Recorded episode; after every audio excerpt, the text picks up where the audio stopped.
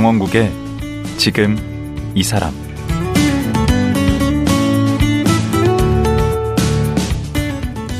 안녕하세요. 강원국입니다. 인구가 줄면서 문을 닫는 학교들이 많아지고 있다고 합니다. 심지어 서울에도 폐교가 늘고 있습니다. 그러다 보니 폐교 활용이 새로운 사회적 고민거리가 됐습니다. 그런데 외딴 시골 폐교를 책마을로 탈바꿈시켜서 전국적인 명소로 만든 분이 있습니다. 전북 고창군 월봉마을에 자리 잡은 책마을 해리 이대건 촌장인데요. 사실 이대건 촌장은 서울 수도권에서 아주 잘 나가는 출판인이었다고 합니다. 그러다가 2012년에 전북 고창으로 내려가 폐교된 시골 초등학교를 책마을로 만들게 된 건데요. 무슨 깊은 사연이 있었던 걸까요? 책마을 해리 이대건 촌장 지금 만나보겠습니다.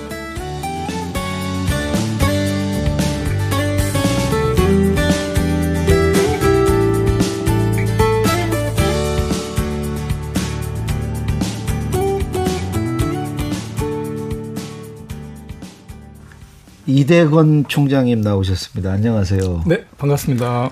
뭐 어디 촌장이신 거죠? 네, 책마을 해리라고요. 네. 촌에 있어서. 촌에? 네.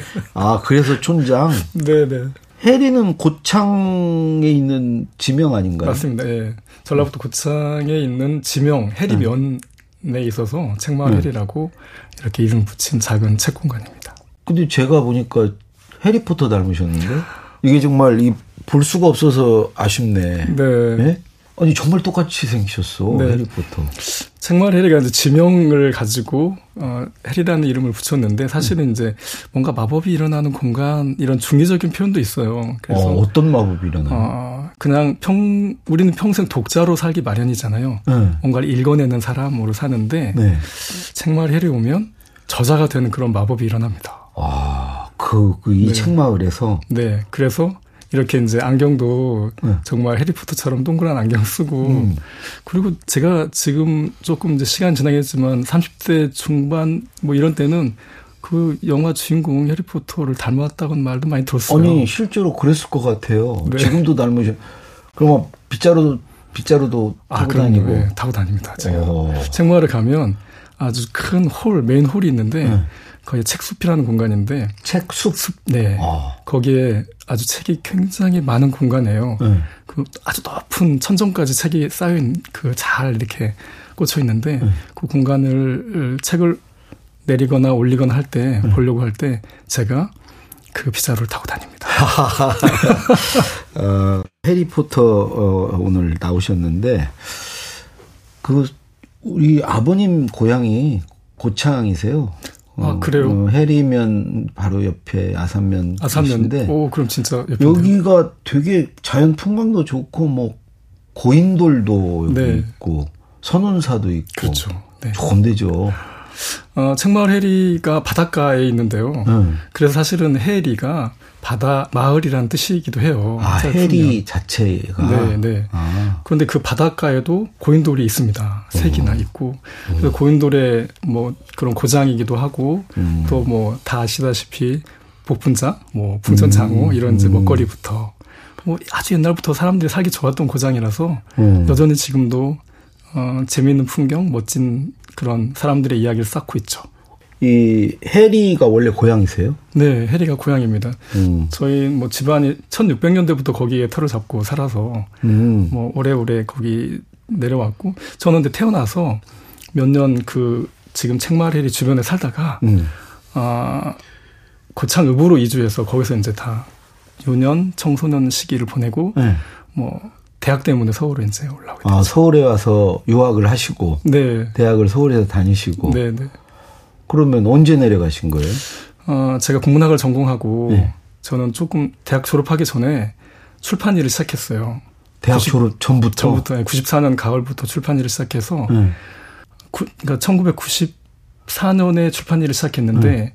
아, 2012년 초에 다시 귀향을 했거든요. 고창읍이 아니라 제가 태어났던 해리 그러면 출판 일을 얼마나 하신 거예요? 올해까지 횟수로 하면 30년이에요. 뭐 서울에서 하신 것은? 서울에서 한 건 20년 가까이 했죠. 서울에서만. 네. 그때는 이제 자기 일은 아니셨을 까요 그렇죠. 네. 그때는 출판사 직원 편집자로. 그렇죠. 편집자, 편집 책임자 역할을 했죠. 음, 그것도 20년 가까이 하신 거예요? 그렇죠. 20년 가까이 했습니다. 주로 어떤 책들을 만드셨어요? 어, 제가 아주 어린 친구들을 위한 그림책부터 네. 경제, 경영, 문학 어, 이런 책들을 두, 정말 두루 그 책을 만들었어요. 오, 어, 아동서부터. 네, 네. 그러면 계속 거기에서 쭉 그 출판 일을 네. 그러니까 승승장구 하실 수 있었을 텐데 어떻게 해서 다시 낙향을 하시게 됐어요? 아, 저 제가 한참 이렇게 좀 출판계 허리 역할을 할 정도의 시기가 네. 2000년대 초반이었는데요. 네. 그때 우리 한국 사회에 전자책 바람이 좀 불었어요. 출판계에. 약간 불었죠. 그렇죠. 음. 그러다 이제 싹 사그러들었는데 음. 출판사 대표를 하고 있던 분들이 음. 너무 전자책의 흐름에 탁 쏠려가는 거예요. 종이책의 이 유구한 역사를 왜 출판계에서 이렇게 쉽게 어, 끝날 거라고 종이책은 음. 이제 끝났어라고 단정을 지었을까. 음. 그때 후배 입장에서는 음. 실제 종이책의 역사, 또 활자의 역사, 종이의 역사, 출판의 역사를 어딘가는 좀 잘 이렇게 보존하고 간직하면서 어. 다음 세대들에게 그런 이야기를 좀 들려줄 공간이 필요하다는 생각을 했어요. 음. 그러다가 몇 해 지난 2004년, 5년, 6년 이 시기에 예. 저희 증조부께서 설립한 학교가 예. 그 학교가 폐교가 됐고 어디에 해리에? 아까 그 제가 지금 책마을 해리라고 음. 그렇게 공간을 설정하고 지금 책의 공간으로 만들었던 그 공간이 폐교 공간인데요. 초등학교가 거기 있었어요. 그렇죠. 네. 음. 그, 그 폐교를 저희 증조부께서 설립한 했는데 언제 하신 거예요, 그 학교를? 그, 그 학교는 1930년대 말이에요. 아, 그때 네. 그리고 증조부께서 그 학교를 세우셨구나. 그렇죠. 네. 네. 음. 그래서 그렇게 저도 아주 어렸을 때부터 이 학교는 너희 증조부께서 이렇게 헌신적으로 어, 공간을 마련하고 음. 학교를 유치해서 이렇게 많은 그 후학들이 어, 여기서 매출되고 공부를 한때는 하고. 고창이 큰 저기가 고장이었잖아요. 거기 그렇죠. 네. 학생도 많았을 텐데. 네. 지금 폐교가 돼버렸지만 한때는 천 명 가까이 학교를 다녔다고 하니까. 재학생이. 네, 네. 굉장히 큰 학교였죠. 음. 아마 시골 학교들은 다 그랬을 겁니다. 농업이 베이스 기반이었을 때는. 음. 네. 근데 그게 언제 폐교가 됐다고요? 아, 2000, 2001년에 폐교가 됐습니다. 음. 그리고 몇 해 비어 있다가 음. 좀 우여곡절 끝에 그 학교를 인수를 하게 됐어요. 그게 2005년, 2006년의 일입니다. 아, 이 촌장님이? 네. 그래서 그렇게 하고 난 다음에 어, 몇 년을 이제 오고 가다가 음. 2012년 초에 이제 이주를 하게 됐습니다. 12년 초에 아예 내려오셨어요? 네. 음. 그래서 음. 그때 이제 독립해서 서울에 작은 그 공간을 갖고 출판사를 시작했을 때인데 음. 다 정리해서 이제 지금 책마을 해리 공간에 집중하게 된 거죠. 그럼 2012년에 내려오셨으면은 네. 이제 한 벌써 횟수로 12년이 됐습니다. 12년 차네요. 네, 네. 그러면 그거를 그냥 무상으로 받으신 거예요? 아, 정부 거에서? 아 그렇진 않고요. 네. 대신에 조금 좋은 조건이었죠. 그러니까 그 학교 공간은 공동체의 소유인 경우가 많아요. 네. 마을의 부지를 기부했다거나 네. 그래서 학교가 생겼다거나 그러면 마을의 동의를 구해야 돼요. 네. 근데 저희 같은 경우에는 이제 한 분이 그 기증을 하시기 때문에 네. 교실을 다 지, 어서 학교를 유치했기 때문에 음. 후손인 제가 인수사를 밝혔을 때는 저한테 우선권이 있었어요. 아. 그래서 조금 좋은 조건으로 음. 경쟁하지 않고 음. 어, 정해진 금액으로 인수를 할수 있었죠. 어. 금액이 얼마나 돼? 아, 아 그래요? 좀 상당히 큰 금액이었습니다. 그때만 해도 그때에도. 그러면 그렇게 해서 이제 그걸 폐교를 인수할 때 네. 이런 구상을 하고 하신 거예요? 여기에 책마을을 만들어야 되겠다? 네.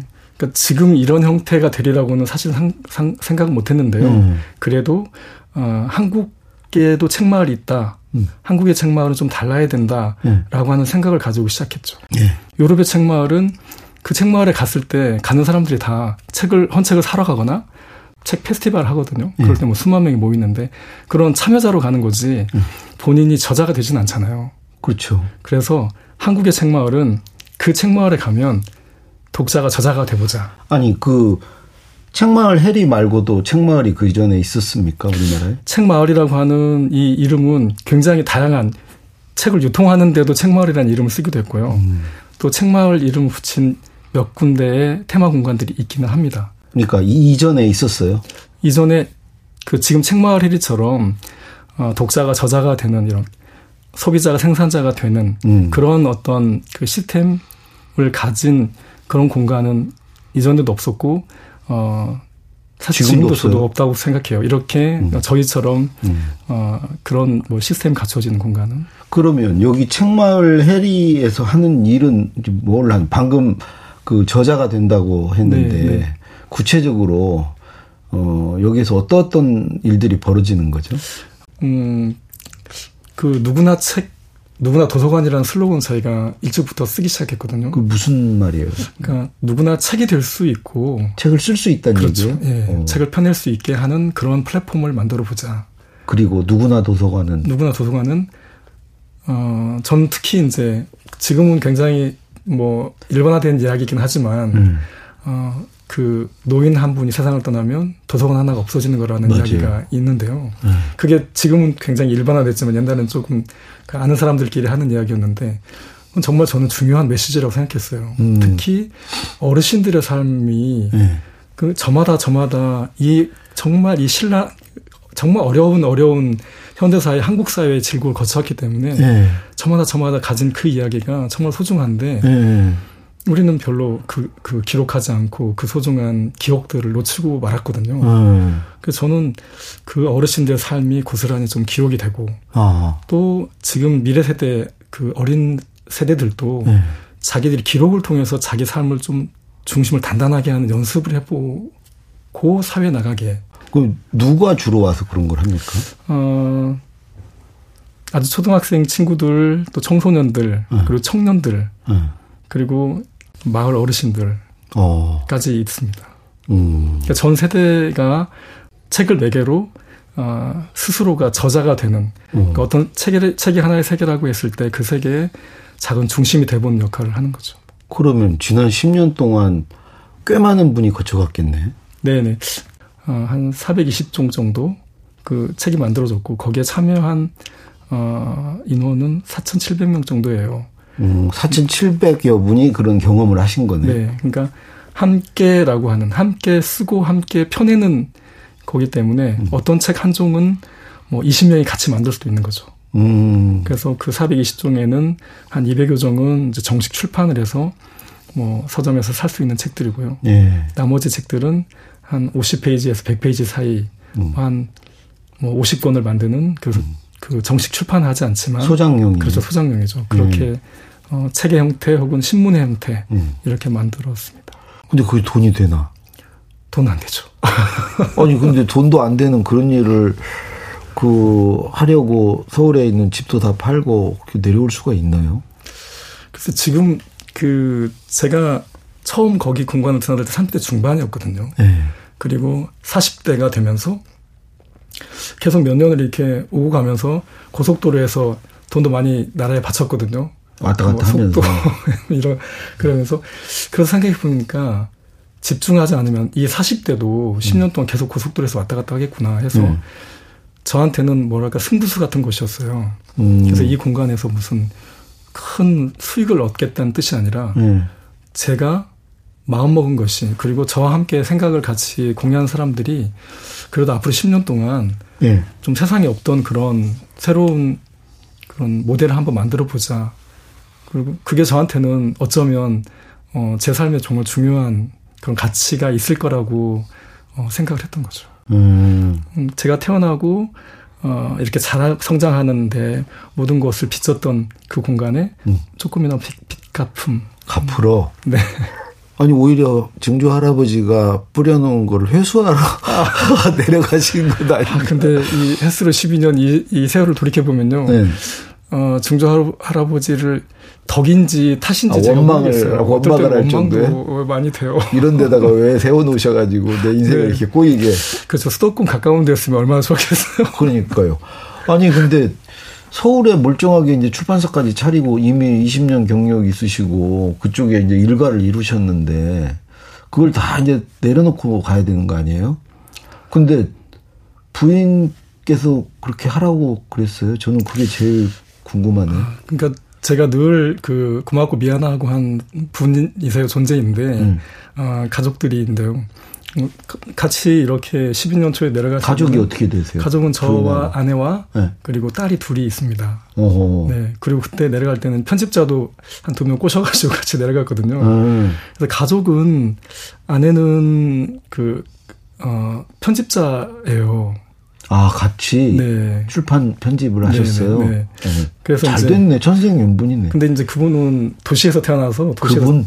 자라가지고 응. 그 시골 생활이 뭔지 잘 몰라요. 진면목을. 그러시겠죠. 그래서 어 꼬시기 쉬웠어요. 그렇죠. 꼬시기가 쉬웠죠. 어허. 제가 그 전원 생활이다. 그렇죠. 왔다 갔다 할 때 그 텃밭도 작게 갖고 와서 이렇게 어, 쌈도 싸먹고 고기도 구워 먹고 이렇게 주말에 가서 어. 얼마나 좋아요. 어. 그 사실은 이제 시골 생활이라는 게 그게 다 아닌데. 아, 그러면. 네. 그러면서 조금 자연스럽게 이제 시골 생활에 그 흥미를 갖게 되고. 그 맛을 들이게 하고. 네, 네. 음. 지금 생각하면 참 죄송하고 미안한데. 네, 그때 자녀 두 따님은 몇 살이었고? 어, 초등학교 1학년으로 입학하고 어. 5학년으로 전학을 왔습니다. 어우, 그 친구들도 거기 적응하기가. 네. 쉽지 않았을 텐데. 작은 애는 이제 음. 입학을 해서 처음 친구들 만났기 때문에 뭐랄까 좀 수월하게 했는데 큰 애는 조금 어좀 힘든 시간을 겪었죠. 음 아니 그 아내분은 그 이게 그게 아니구나를 언제 아신 거예요? 그 내려와서 어, 내려가자마자 알게 됐죠. 음. 왜냐하면 그 마을이 음. 어 집성촌이에요. 어, 그래서 저희 이시들이 다 그렇죠. 예, 저희 이제 제 경주가 본인데 음. 그 집안 어르신들이 그리고 제가 좀 확률이 높아가지고. 예, 그러면 막 시, 시. 완전 시골드의 한 복판. 아니, 시골에 그 시댁 어른들이 엄청나게 계신 거네. 그렇죠. 음. 그. 시가월드네. 그렇죠. 음. 시가월드죠, 진짜. 음. 그, 무슨 일이 있으면, 예. 고창읍에 사는 저희 부모님이 거의 실시간으로 아세요. 아, 동네 어르신들. 동네 어르신들이 음. 어, 떤 루트인지 모르겠는데, 음. 이렇게 말씀을 잘 전해주셔가지고. 그 어르신들은 처음에 내려갔을 때 뭐라고 그러셨어요? 아, 되게 반기셨죠. 왜냐하면 음. 학교가 마을의 한 복판에 있거든요. 어디나 그렇죠. 그렇죠. 중심에 정말 있죠. 좋은 자리에 음. 있기 마련이고 음. 이 학교가 오랫동안 비어서 음. 그이 마을에서 저 마을로 왔다 갔다 하고 뭐 노인정 마을회관을 갈 때도 갔다 밤에 이제 이렇게 마을 지나 그 학교 앞을 지나가게 되는데 되게 음. 의신연스럽잖아요. 아무도 아, 살지 않고 폐교가. 그렇죠. 근데 거기에 젊은 가족과 젊은이들이 내려와서 산다는 것에는 되게 정말 반겨주셨어요. 당연히 그럴 수밖에 없죠. 네. 아, 그러니까 일단은 보통 뭐, 그 귀농, 귀촌하면은 텃세 뭐 이런 그런 건 일단 전혀 없는 상태네. 그, 그렇지만 이제 시월드의 복판에서 아, 그러니까 느끼는 그 눈치 온갖 그런. 그렇죠, 그렇죠. 네. 오. 그래서 그러면 한 20년 동안 이제 좀 번 건 있으실 테고. 뭔가 조금 네. 어, 그거 갖고 내려가셨을 거 아니에요. 그것도 그리고 이제 그거 인수할 때 인수할 때 또 근데 돈도 들어갔을 네. 테고. 인수 자금은 이제 저희 부친께서 또또 음. 또 애를 써주셨고. 어. 네. 어 그럼 부친께서는 어떤 일을? 아그 아버지께서는 아 신용 협동조합이라고 신협이라고. 아 협동조합. 네. 그러니까 20대 후반에 그 20대 후반에 그 작은 마을 지금 네. 학교가 있는 데가 네. 리거든요. 네. 나성 리라는 곳인데 60년대 후반에 거기에 신업을 만들었던 사람이에요. 뭔가 이 공동체를 이렇게 뭔가를 하는 도모하는 네. 일들을 할아버지부터 이렇게 아버님까지 쭉 그런 일을 많이 하셨네. 맞습니다. 네. 그래서 그런 그런 뭐랄까 DNA 같은 게 좀 있는 것 같기도 해요. 근데 이 책마을 해리는 이제 상상은 좀 돼요. 초등학교 교정이 머릿속에 그려지는데. 네, 네. 규모가 어떻게 돼요? 아, 지금 책마을이 부진 3,000평이에요. 음. 그리고 이제 건물이 12동 정도니까. 어, 건물이 많네. 네네. 그, 이부제 수업을 하고 했답니다. 한참 때는. 그러면 그 건물은 그대로 다 살려서, 골조는 그대로 살려서 지금 거기를 꾸민 건가요? 그렇죠. 그러니까 그 새로 짓거나 이런 거 않고 그러니까 새로 지은 공간들은 또 이제 별도의 공간들은 몇 개가 있는데요. 음. 그 공간 말고 기존에 있던 공간들은 하나도 네. 허물지 않고 어. 손대지 않고 그러니까 하나의 원칙이었는데 그 원칙이라는 게 옛 학교의 공간과 분위기를 그대로 둔다. 음. 대신에 내부는 음. 내부는 책의 테마에 어울리게 좀 편안하게 고친다. 이 음. 원칙에 따라서 지금 12년째 하고 있어요. 그러면 지금 거기엔 뭐 책마을이니까 책이 얼마나 있는 거예요? 음? 책은 제가 모은 책은 한 20여만 권이 있고요. 20여만 권? 네. 어, 그리고 거기에 갤러리도 있고. 네. 무슨 책 과목도 있고. 네. 도서관도 어, 여러 개. 도서관은 당연히 네. 있을 테고. 또 뭐도 있어요? 또 그 공연을 하거나 아, 공연 영화를 볼 수 있는 그런 그 메인 있고. 홀도 있고요. 네. 음. 또 어, 여러 친구들이 와서 함께 좀 숙박하면서 책에 집중해 볼 수 있게 그런 숙소도 아 숙소도 네, 있어요? 있습니다. 그럼 숙식이 네, 가능한 돼요? 거죠. 네. 그래서 어, 옛 교정에 조금 새로운 바람이 부는 그야말로 마을이네.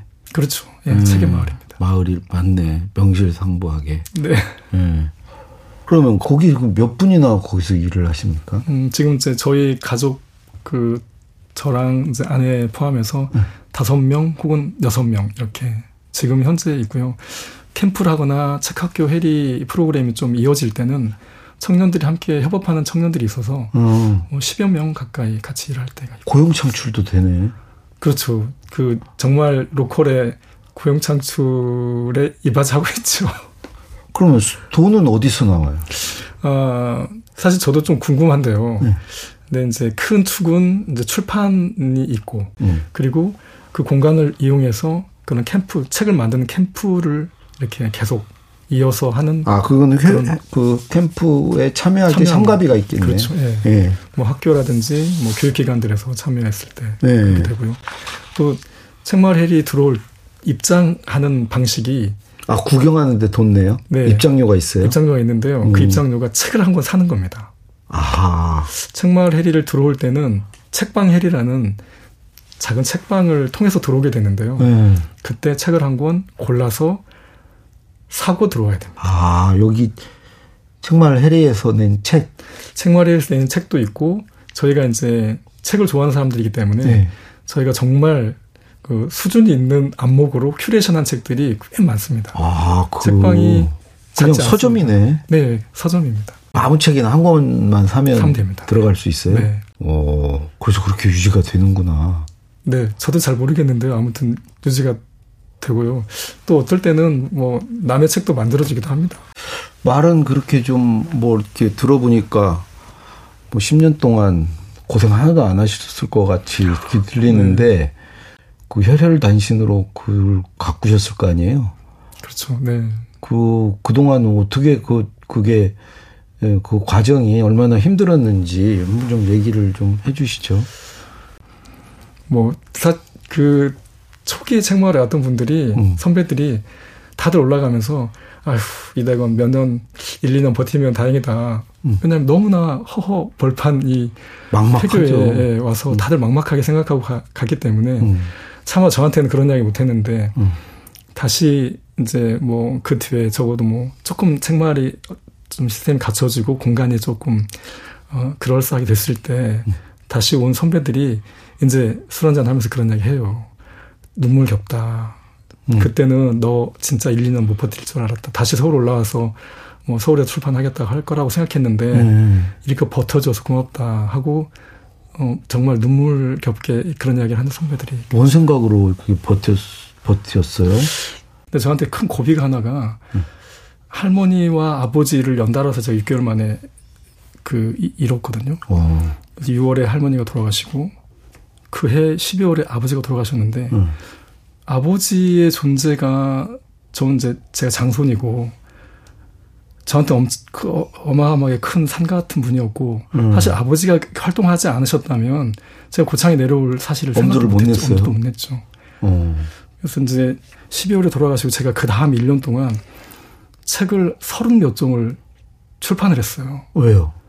그러니까 어쩌면 그러니까 죽음이라고 하는 거에 대해서 음. 내가 여기 왜 지금 내려와 있지? 내 할머니 할아 할머니 아버지를 연달아서 이렇게 잃고 내가 왜 여기 있을까? 음. 이런 생각들이 너무 강해서 산다, 죽는다고 하는 뭐 개념이 희미해져서 그냥 일만 했어요. 아니, 그 이해가 돼요. 그 아버님 이렇게 보여드리고 싶은 것도 있으셨을 그렇죠. 거 아니에요. 네. 일하는 그게 이유일 수도 있잖아요. 네. 근데 이제 그걸 봐주실 분이 또 안 계시고 네. 도와주시지 않은 건 크지 않았을 것 같아. 그러니까 나를 그, 지켜봐 주실 분이 그렇죠. 안 계시다는 그러니까 왜, 왜 굳이 음.